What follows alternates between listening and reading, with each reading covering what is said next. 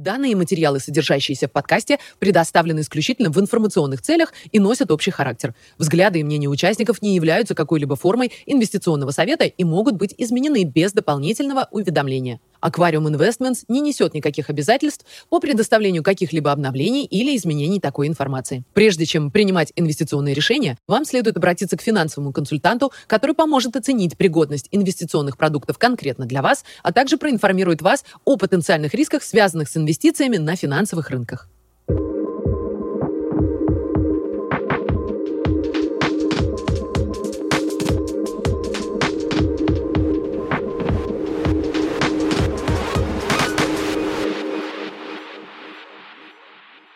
Всем добрый день. Сегодня 3 июня, пятница, и мы записываем свой подкаст. Э, в этот раз немножко раньше, чем обычно мы это делаем. Я буду в разъездах в июне. Но я для всех доступен, как обычно. Звоните, не стесняйтесь. А, привет, Никита. Здравствуй, Паша. Э, рад снова нашей встрече. Давай посмотрим, что происходило на рынках все это время. Да, основные активы. Начинаем, как всегда, с доллара. Доллар э, был пониже. Э, в начале мая мы достигали уровня 105 практически по долларовому индексу, сейчас мы ниже 102. Я думаю, что это связано прежде всего с изменениями на рынках ставок американских. Мы этого еще коснемся, но похоже, что какого-то локального максимума долларовый индекс достиг. Нефть, э, как обычно, смотрим на WTI, американский контракт. Много чего происходило на рынке нефти, мы это будем обсуждать достаточно детально в этот раз. Последние цены, вот сегодняшние, около 115 Э, ничего не помогает э, ослабить рынок нефти, и ну, этого есть, конечно, причины, мы их обсудим. NASDAQ и S&P тоже немножечко развернулись, э, не так драматично уже выглядит переоценка, но все равно, конечно же, мы достаточно низко с начала года. Ну, скажем так, я не вижу пока причин для какого-то драматичного роста обратно. Да. NASDAQ и генералы, ну, похожая динамика, естественно, да, то есть со своих низов и Э, в принципе, все крупнейшие компании э, отрасли американские, технологические.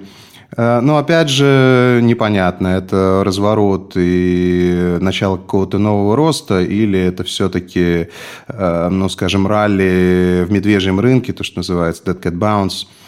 Посмотрим, но еще раз повторюсь, мне кажется, что фундаментально ничего хорошего ждать пока что не стоит. Золото, э, выраженное в долларах, падали мы в середине мая почти до 1800, сейчас 1865. Э, тоже мне кажется, что все упирается в ставки и то, что происходит со ставками, а сами ставки, в принципе, следуют за экономическими данными, которые э, ну, последнее время не очень радует, скажем так. Серебро тоже повыше с прошлой, с прошлой нашей записи. 22-36 сегодня утром было. Хочется надеяться, конечно, что какую-то базу мы нашли. Соотношение золота и серебро, э, ну, технически выглядит, как будто мы пробиваем какой-то вниз э, уровень. Э, еще раз повторюсь, я к технике отношусь э, достаточно скептично. Э, понятно, что если это соотношение будет дальше падать, серебро будет обгонять золото. Все шансы, посмотрим. Еще один график, связанный с золотом, который я хотел показать. Это белая линия – это сама цена на золото в долларах, а оранжевая линия – это годовая волатильность по, по золоту в долларах – а, и эта волатильность, она рассчитывается из опционных контрактов, at the money контрактов на год. И почему я хотел его показать? Здесь достаточно длинный график за последние 20 лет, с 2002 года.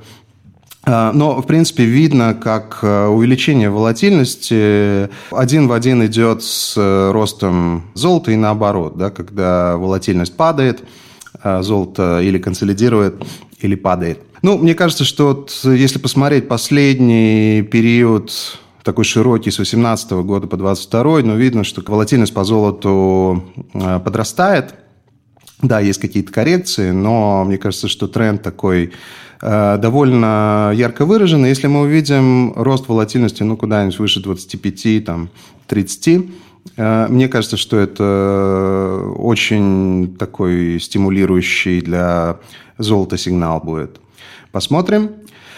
Ставки, э, как обычно, американские ставки мы смотрим. Э, пунктирная линия – это э, кривая ставок месяц назад, такая болотная – это неделя назад, и сплошная – это вот текущая сегодняшняя.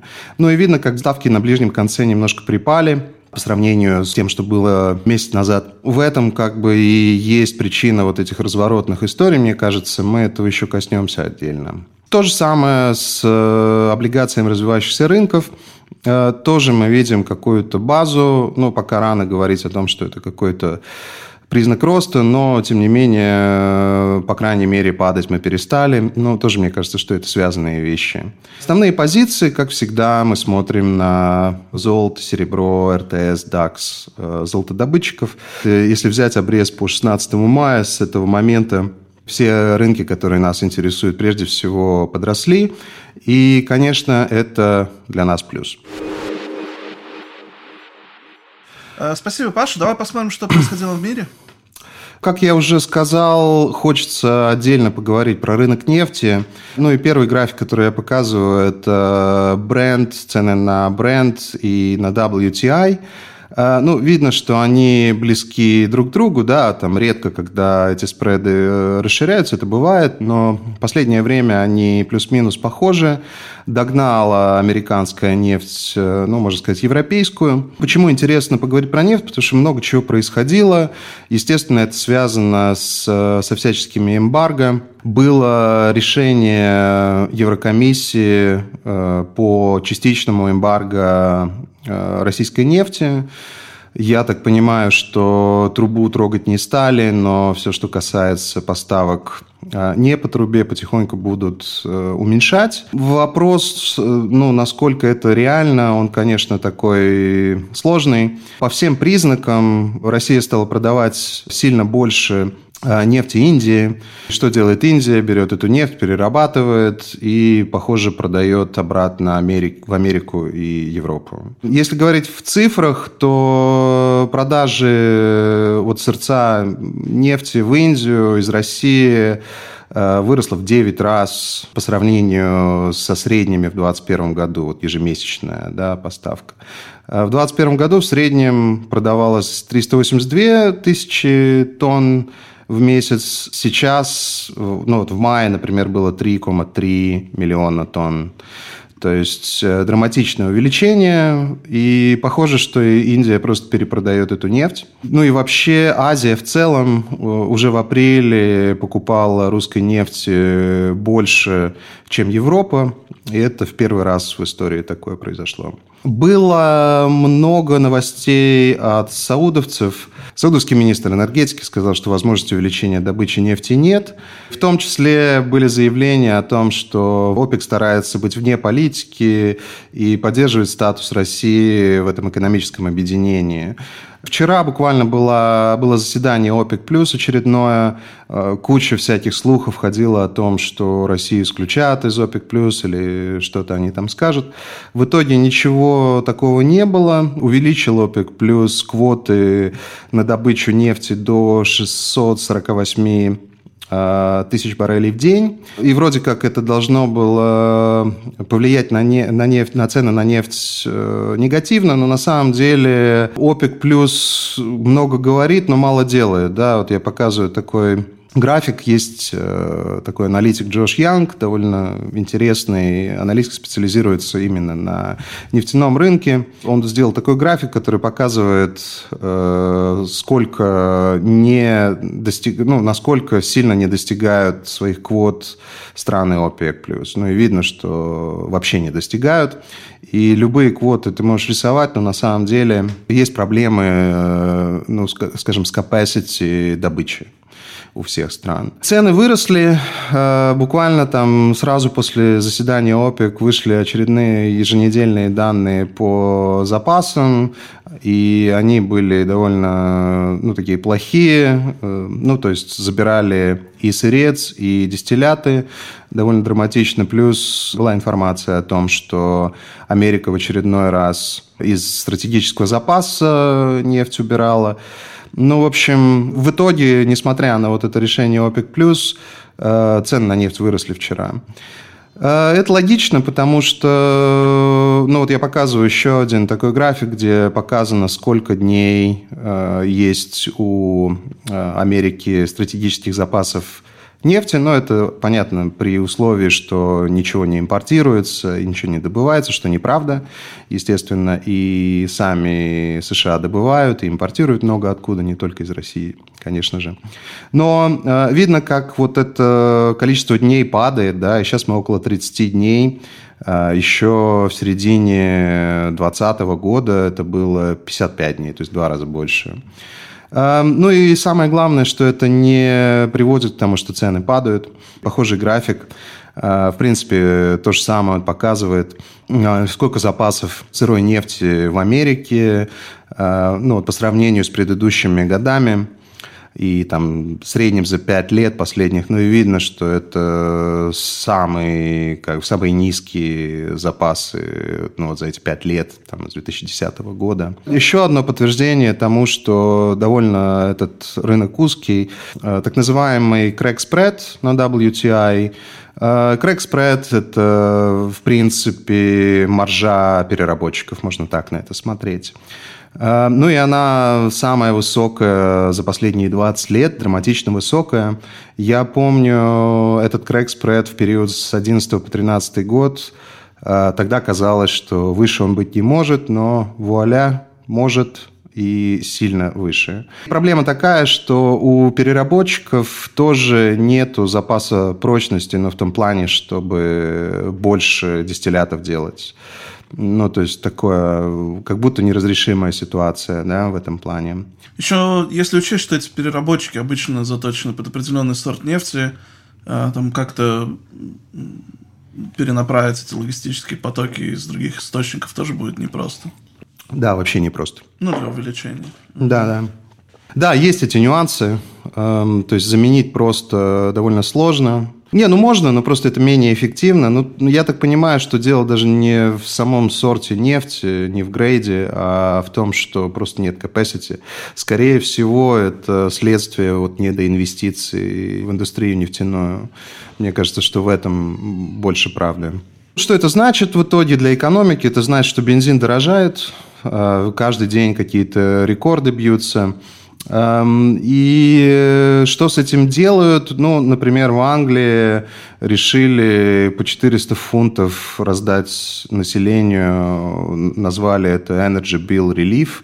Эм, ну, я бы сказал, что это прямые субсидии, они никак не помогают э, уменьшить спрос на бензин, я бы сказал, наоборот. Более того, в Англии придумали 25% налог на Э, чрезмерные, как они говорят, прибыли на нефть и газ. Уже British Petroleum заявили, что они пересматривают свои планы по инвестициям и говорят, что вот этот налог создает неопределенность э, ну, как бы и непонятно, что с этим делать. То есть, ну, понятно, что инвестиции уменьшаются из-за этого в тот момент, когда ну, нужно стимулировать Э, ну, добычу или переработку, ну, как бы это имеет обратный эффект. Ну, в Англии это вроде как уже принято, а вот э, в США это обсуждается пока, да. Представитель Белого дома заявил, что будут рассматривать, ну, вот похожий налог на вот эти прибыли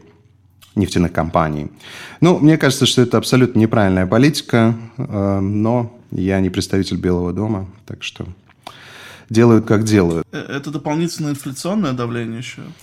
Почему инфляционное? Я не думаю, что инфляционное. Ну, потому что раздают деньги и способствуют покупке дополнительной этого всего. Не, ну мы, мы же здесь про налог говорим, да, это не раздают деньги, наоборот, забирают деньги. Нет, то, что, то, что бриты раздают по 400. Да, да, это, конечно, приводит к большему потреблению на энергетику, конечно. Это каждый дом получил, это довольно большое. Получилось. Да, это довольно много. А, ну, как мы уже говорили, многие страны это обсуждают в том или ином виде. Немцы тоже похожую историю там рассказывали. У да. меня еще такой вопрос. Если ты облагаешь налогом эти прибыли, не переложат ли эти, эти прибыли на, потом на плечи потребителей? Нефтеперерабатывать? Ну, могут теоретически. Я думаю, что они просто перестанут э, развиваться. Инвестиции. Да, инвестиции и э, ну, максимально будут занижать прибыли, может быть, да, не знаю. Ну, это как будто такие панические телодвижения, да, я, ну, мне, мне не кажется это какой-то серьезной стратегией долгосрочной, но вот поэтому и говорится, что это временно, временно, ну, такое. А, пытаются что-то сделать, для меня это вот я что-то делаю, как бы изображаю активность, да, ну, не знаю. С нефтью проблемы, с бензином проблемы. И вот еще один интересный график я хотел показать. Это вес секторов в S&P 500 Эм, и здесь энергетика, и технологические акции, и коммуникации. Ну и видно, насколько маленькая доля энергетических компаний в S&P 500 всего 5%, в то время как э, э, технологический сектор это 35%, даже больше, даже после коррекции. Да, даже после того, как э, технологические акции упали, а энергетические выросли, все равно соотношение не очень высокое. Я думаю, что оно будет расти, скорее всего. То еще было интересного. Индия ввела мораторий на экспорт риса. Индия является крупнейшим экспортером риса, 30% всего рынка. Э, цены, конечно, на этом подросли, как обычно. Все, рис, кстати, не так э, сильно рос, как остальная еда, но похоже, что и его черед пришел. Но еще раз смотрим на индекс э, цен на еду, да, вот стандартный. Ничего хорошего не могу сообщить вам. Все еще высоко все. Да, еще из запретов. Буквально вчера Россия ввела э, запрет на экспорт таких газов, как неон и гелий. Они необходимы для производства полупроводников. Ну, тоже вряд ли это как-то помогает Э, бороться с инфляцией или с тем, что, ну, скажем, недостаточно их производят. Наверное, это еще более замедляет это все. Ну, тоже так себе новость, конечно. Наверное, это тоже связано с тем, что сложности с импортом полупроводников у России. Я думаю, что это связанные вещи. Ни вам, ни нам как бы такое. Еще что можно прокомментировать, ну вот это в пику, наверное, вот этим 400 фунтам в Англии. Э, во Франции начали раздавать людям талоны на еду. Ну, причина этой раздачи – это, естественно, рост цен на продовольствие и падение покупательной способности. Во многих городах, да, это муниципальные программы, во многих городах Франции это происходит. Это то, что мы обсуждали много раз, да, это, как, это некая фискальная стимуляция еще раз, это точно не помогает бороться с инфляцией, потому что это продолжает стимулировать спрос. Да, денег нет, долг увеличивается, люди тратят. Были новости из Китая. Э, как мы и говорили, открывается Китай. 1 июня вроде как Шанхай открылся. И я так понимаю, что уже какое-то время все открывалось понемножку, да, потому что были цифры по промышленному производству, по розничным продажам. Они все были э, довольно сильные. Это, конечно, плюс. Э, для экономики глобальной. Это ведет к спросу на, на, на всяческие сырьевые вещи в том числе. Вот еще один график я показываю, где показаны объемы американских трежерис э, в Китае, э, которые держит Япония и Китай. Ну и видно, что и та, и другая страна уменьшают свои объемы. Э, ну, на самом деле, графики эти выглядят драматичнее, чем есть на самом деле. Эм, то есть изменения не такие большие, но тем не менее, ну, динамика очевидная.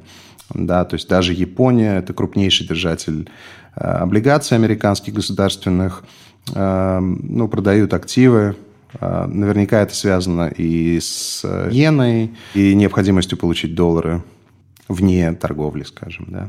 Отдельно хотелось поговорить про э, российские активы, потому что довольно много вопросов по этой теме, ну, естественно, да. И начнем мы с э, рубля и ставки. Российская опустил Центробанк ставку и до, до 11% больше, чем ждали. На этом немножко рубль упал изначально, но потом вернулся опять к 60. Да? То есть э, до э, вот этого решения Центробанка мы были где-то 55 э, к доллару, сейчас 62 60. Ну, РТС тоже, он остается на этих уровнях после вот этого баунса. Я думаю, что где-то здесь он и будет. Но касаясь российских активов, можно отметить то, что началась конвертация лондонских расписок в локальные рублевые акции. Это происходит не во всех точках, где мы работаем, но во многих, в большинстве точках. То есть это и э, брокера всяческие, и банки, и латвийские, и швейцарские, но не все. Э, ну, кто-то ждет, кто-то уже двигается по этому пути. Сама конвертация, она происходит вне зависимости от цены, цена не имеет никакого значения. Есть соотношение, которое прописано было при э, появлении вот этих расписок. Ну, условно, там на одну расписку ты имеешь 4, э, например, акции рублевые локальные, и по этому соотношению конвертация и будет происходить. Э, пока это все еще в процессе, э, пока ну, непонятно, как это будет отражаться, но в любом случае, даже если эта конвертация произойдет, торговать пока этими активами нельзя будет. Да? Это связано прежде всего с э, запретом со стороны э, России для иностранцев. Я думаю, что то же самое, что с акциями произойдет и с э, российскими облигациями, которые деноминированы в долларах там, или евро. Во-первых, вроде бы не дали заплатить по госдолгу россиянам. Там небольшая была сумма, ну там буквально несколько миллионов – но, тем не менее, он не прошел, не заплатил также веб, э, внешэкономбанк, э, ну, не смог, да, технически. Ну и вот ждем по э, субординированному долгу ВТБ, заплатит или не заплатит. Купон должен был быть 2 июня, по-моему. Эм, пока непонятно, хотя ряд брокеров написали, что вроде как это будет. В любом случае, мне кажется, эти сложности вот с выплатами приведут к тому, что будет предложено или получать купоны в рублях, или ну, вообще перевести это все в рубли. Эм, такие, же, такие, по крайней мере, заявления были со стороны российских, э, российской администрации в том числе. Хотел тебя спросить, были ли вообще прецеденты такие в истории, когда обнулили какие-то госактивы? И, принципе, когда, ты думаешь, произойдет переоценка, кто должен это сделать? Есть ли какой-то процесс? Ну, таких прям прецедентов не было. Э, по крайней мере, с акциями, чтобы просто биржа сказала, что этих акций больше нет. Еще раз, биржа – это место, где меняются долями капитала, она не имеет отношения ни к регистру, ни к самим компаниям. И я изначально говорил, что это какая-то ерунда, никакого смысла в этом нет. По поводу механизма, но эти механизмы придумываются по ходу дела, похоже. Была история с Венесуэлой, тоже ввели санкции, у Венесуэлы пропала возможность оплачивать долг э, долларами, и облигации переоценились, но рынок как бы остался, да, то есть теоретически ты даже мог торговать эту всю историю. Эм, я бы сказал, что это беспрецедентно. Механизм, ну что, это в любом случае доли капитала или долг э, определенным эмитентам, они никуда не пропадают. Э, я бы сказал, что это только создает проблемы для кредиторов или держателей акций. Это, это никаким образом не мешает государству российскому. Да? То есть были еще разговоры о том, что э, ну, как бы в проспектах эмиссии долларовых облигаций российских, по крайней мере, государственных, есть как будто пункт возмещения в другой валюте. Надо смотреть, конечно, каждый проспект, но теоретически могут выплачивать в рублях, наверное. Например, для меня это не проблема. Самое главное, что эмитент выплачивает свой долг и интерес по долгу. А уже в какой валюте, это вопрос второй или третий. Главное, чтобы в этой валюте можно было что-то либо делать, ее как-то инвестировать, использовать для инвестиций, либо конвертировать. Ну, пока это все ограничено, ну, думаю, что так не всегда будет. Хотел спросить по поводу торгового баланса российского, потому что были мнения э, с разных сторон о том, что Россия не знает даже, как э, поступить с этим избытком денег на счетах. У тебя есть какое-то мнение по этому поводу? Это надо спрашивать у российских финансистов государственных. Ну, я думаю, что самое правильное – это инвестировать в свою экономику. мне так кажется. Стимулировать кредитование внутреннее и так далее. Ну, наверняка часть пойдет э, в золото или в какие-то валюты, э, которые, ну, знаю, э, ну, ну, скажем, валюты партнерских стран. Да, тот же юань, может быть, или там, я не знаю, бразильский реал, или индийская рупия, или что-то такое. Э, но главная цель, мне кажется, будет инвестиции именно во внутреннюю экономику, вот, кредитование, развитие. Вот я бы Скорее всего, такой план. Ну и вот можем посмотреть на этот график э, торгового баланса, но и видно, как из-за роста сырья э, баланс, ну, на, на, профицит, скажем, баланса на своих исторических, а опять же, за последние там 10 лет, ну и раньше тоже вершинах, ну, было бы правильно, наверное, еще отметить, что это не только за счет э, роста цен на сырье, но и за счет сокращения импорта. Да, ну, непонятно, короче говоря. Я так понимаю, что экспорт и импорт, эти цифры э, перестали публиковать. Такая была новость, по крайней мере. Ну, что-то все равно публикуется. Ну, да, импорт тоже, конечно, его меньше, но я бы сказал, что в основном это все-таки из-за сырьевых, э, из-за из из роста сырья. Большая часть этого. Ну, потому что импортируют все равно, просто в обход, через какие-то вот эти схемы параллельного импорта, как это называется, да. Ну, то есть, угу. что такое параллельный импорт? Ну, это контрабанда, грубо да? по-простому это контрабанда, да, то есть это ни в какие цифры не попадает, естественно. Можно еще отметить, что, в принципе, сейчас только середина 22 года, а да. баланс уже в несколько раз выше, чем за все предыдущие года. Да. Ну и сырье продолжает расти, да. То есть та же нефть, ну, как бы, где она будет, если так дальше будет продолжаться? Ну, не знаю, меня не удивит там 150, например, э, за баррель угу. долларов. Э, спасибо, Паш. Давай перейдем к событиям в США. Тоже были, естественно, всякие новости. Но главное, наверное, это началась, наконец, программа QT, вот снижение баланса э, Федерального резерва. Э, показываем график, мы все еще около 9 триллионов. Планируется снижение баланса по 90 миллиардов в месяц. Ну, соответственно, это означает, что планируется снизить на триллион за следующие 12 месяцев. Насколько это реалистично, большой вопрос. Я бы сказал, что не очень, но будем, конечно, смотреть за этим всем. Но, наконец-то, это началось, да, там, спустя год разговоров. Э, вроде как будут снижать. Много было всяких выступлений представителей Федерального резерва. Например, Бостик заявил, что, может быть, э, стоит сделать паузу в поднятии ставках в сентябре. Позже он э, эту, это свое заявление как бы отмотал обратно. Сказал, что это все просто предположение и так далее.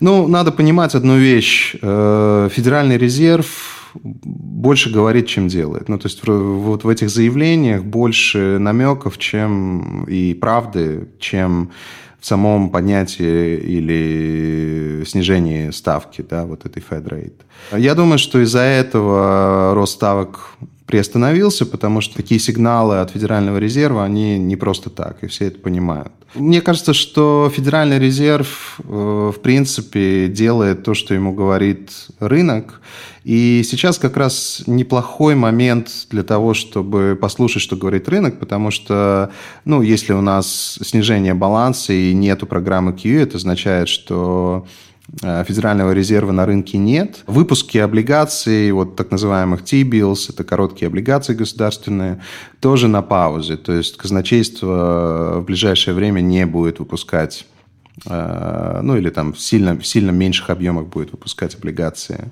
Это означает, что рынок наконец-то будет сам определять фактическую ставку, то, что называется price discovery. И исторически Федеральный резерв просто делает то, что ему говорит ставка, ну вот короткая, да, там на год или на два. И я специально вот выделил доходности по, на один год и на два года по гособлигациям американским. Ну и видно, как они с начала мая, в принципе, и та, и другая остаются на месте. Двухлетка э, в текущей фазе дает 2,6%, на один год доходности около 2%. Текущая ставка, еще раз напомню, она от 0,75 до 1%. Ну, можно считать там 0,75, например. То есть э, на данный момент рынок просирует, э, ну вот если на год смотреть, еще где-то процент, процент 25 повышений. И пока это так, пока вот эта ставка на год или на два выше, чем Fed у Федерального резерва, в принципе, развязаны руки для повышения ставок. Как только Fed э, сравнивается, например, с годовой ставкой или двухлетней, это становится ну, такой моральной проблемой, потому что в такой ситуации, если рынок говорит, что ставка будет через год, ну, например, 2, а Федеральный резерв поднимает до двух с половиной, но по сути Федеральный резерв спорит с рынком. С чего бы 12 человек каких-то отдельных были умнее всего рынка, да, ну как бы не, не, нету этого смысла. Поэтому последние, ну, лет 10 Федеральный резерв просто смотрит на рынок, спрашивает у рынка его мнение и делает соответственно. А мне кажется, что вот эти ближние ставки, они будут переоцениваться в зависимости от экономических данных – если они будут выходить лучше ожиданий, то ставка будет а, подрастать, потому что у Федерального резерва будет больше ну, как бы места для маневра а, для поднятия ставки. И наоборот, если цифры будут выходить хуже, а, ставку ближнюю будут опускать. Ну, рынок будет ее переоценивать вниз, скажем.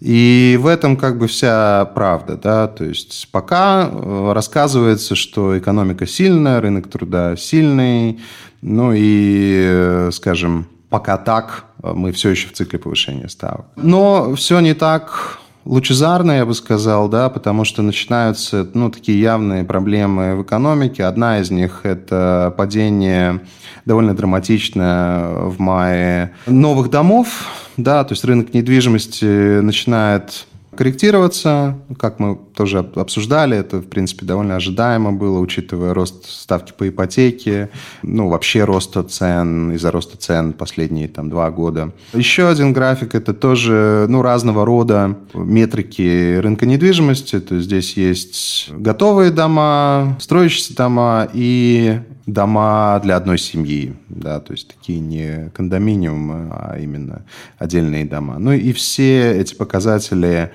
э, упали до уровня э, середины 2020 года.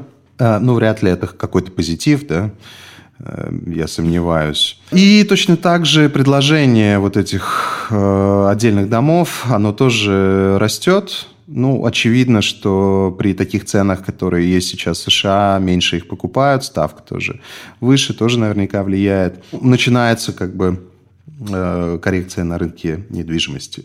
Еще раз покажу ставку по ипотеке.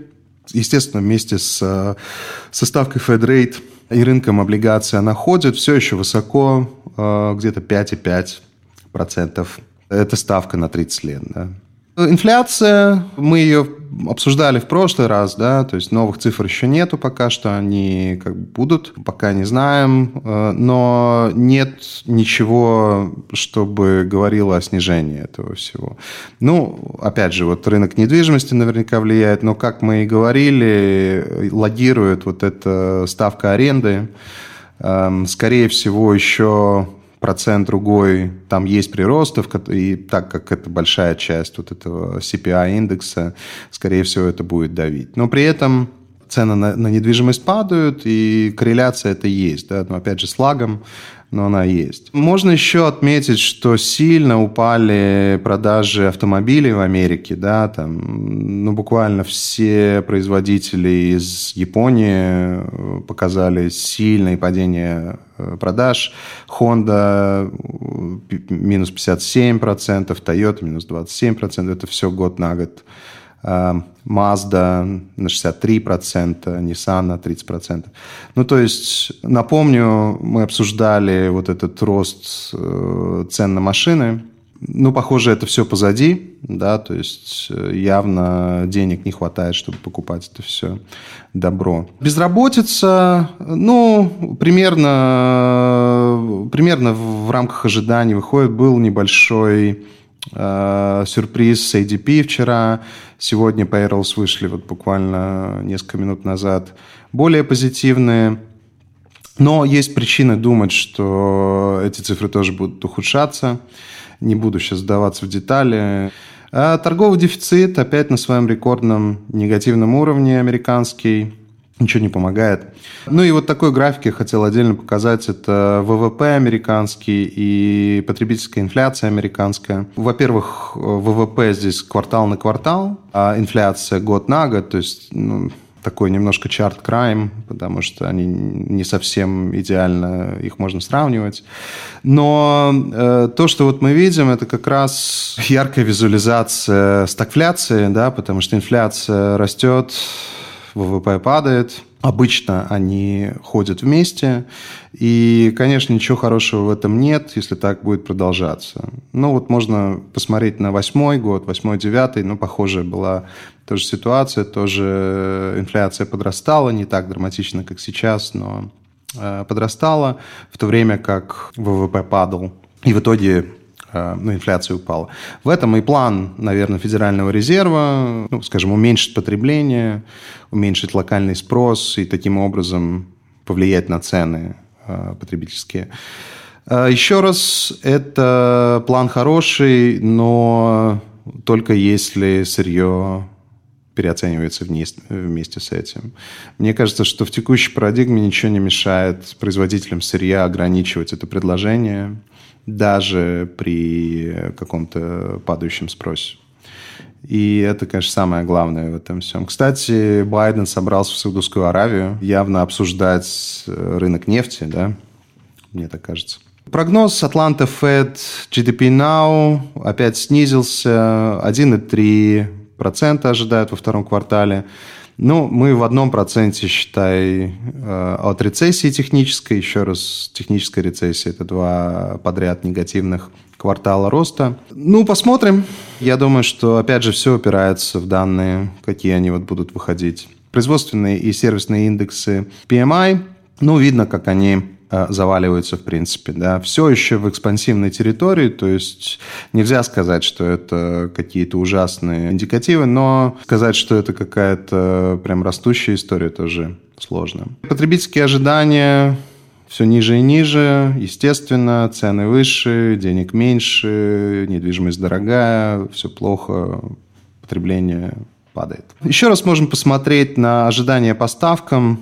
Э, следующее заседание Федерального резерва будет 15 июня. Ну вот на текущий момент просируется два повышения по 0,25, то есть 0,5 дополнение, и в конце июля еще 0,5. Да? Как я и говорил, вот исходя из этих э, ставок на год и на два, я думаю, что и учитывая вот эти разговоры Федерального резерва про паузу в сентябре, мне кажется, что к концу лета мы, скорее всего, дойдем до своего пика Fed Rate. Такое, такие у меня ожидания. Еще из как бы, данных можно отметить падение. Есть такой индекс э, оптимизма малого бизнеса американский. Тоже вряд ли можно это назвать какой-то позитивной динамикой.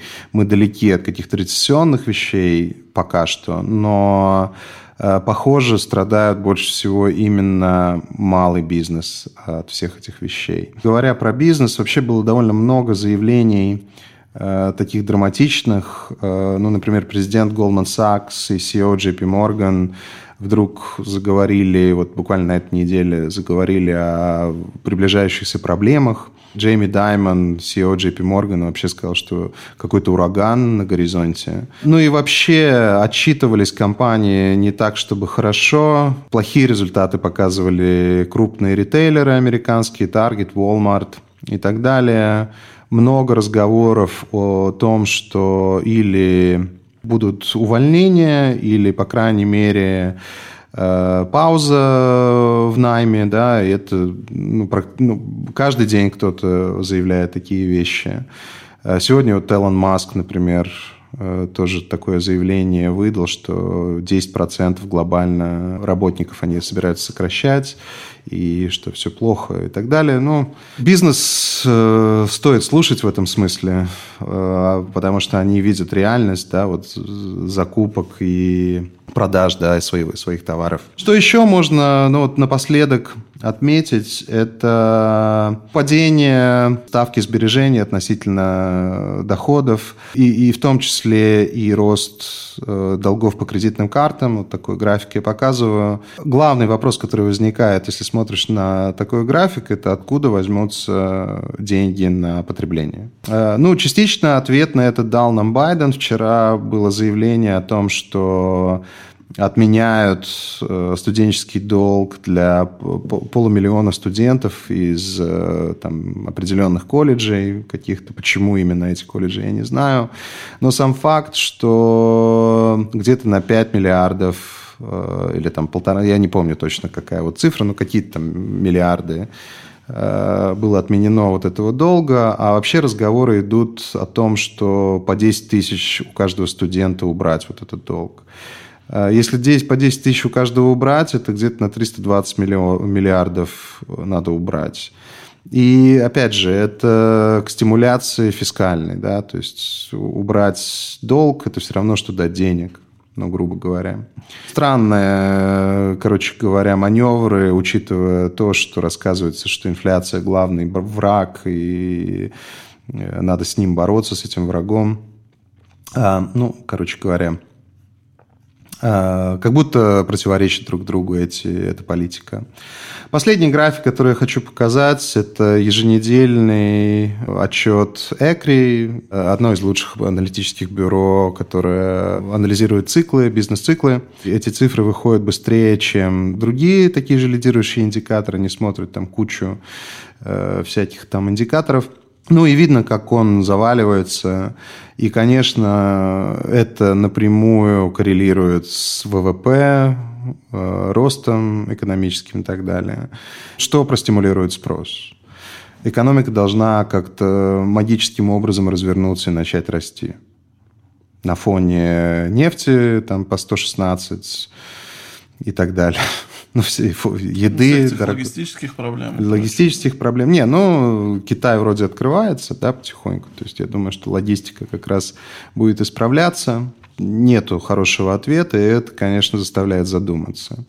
Данные в ближайшие два месяца будут самыми ну, критическими, я бы сказал, потому что от того, как будут выходить вот эти цифры, будет определяться, куда двигается ставка, а от ставки будет, э, от ставки будет определяться движение всех остальных рынков. Да? Ну, поэтому за этим стоит следить.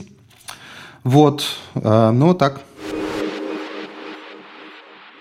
Да, посмотрим на портфель.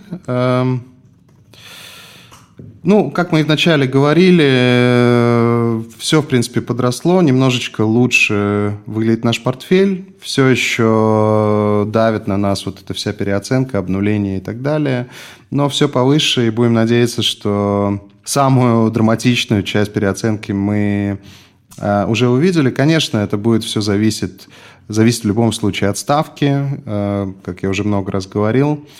Пропорции остаются такими же, особых изменений мы не делали. Надо ждать, что я могу сказать, да. В принципе, прятаться особо негде. Все классы активов под давлением, э, неважно, это облигации какие-то, или, и, опять же, неважно, государственные, американские или государственные каких-то других стран, они все переоценились. Это то, что отличает э, текущий цикл от предыдущих. Раньше, даже в восьмом году, но все-таки компенсировали облигации падения рынка акций. В этот раз это не так. И это только усложняет работу Федерального резерва. Да, то есть нет вот этой компенса... ну, компенсационного момента, скажем. Падает все. И я бы сказал, чем выше будет доллар, тем больше будут падать э, американские активы. Да, соответственно, ну, я думаю, что уже летом мы увидим этот разворот, честно говоря. Ну, по крайней мере, базовые такое у меня, базовые ожидания такие. Вот, может быть, быстрее, может быть, чуть позже, но мне кажется, что в этом году наверняка. Спасибо всем за внимание. Всегда жду ваши вопросы и до следующей встречи.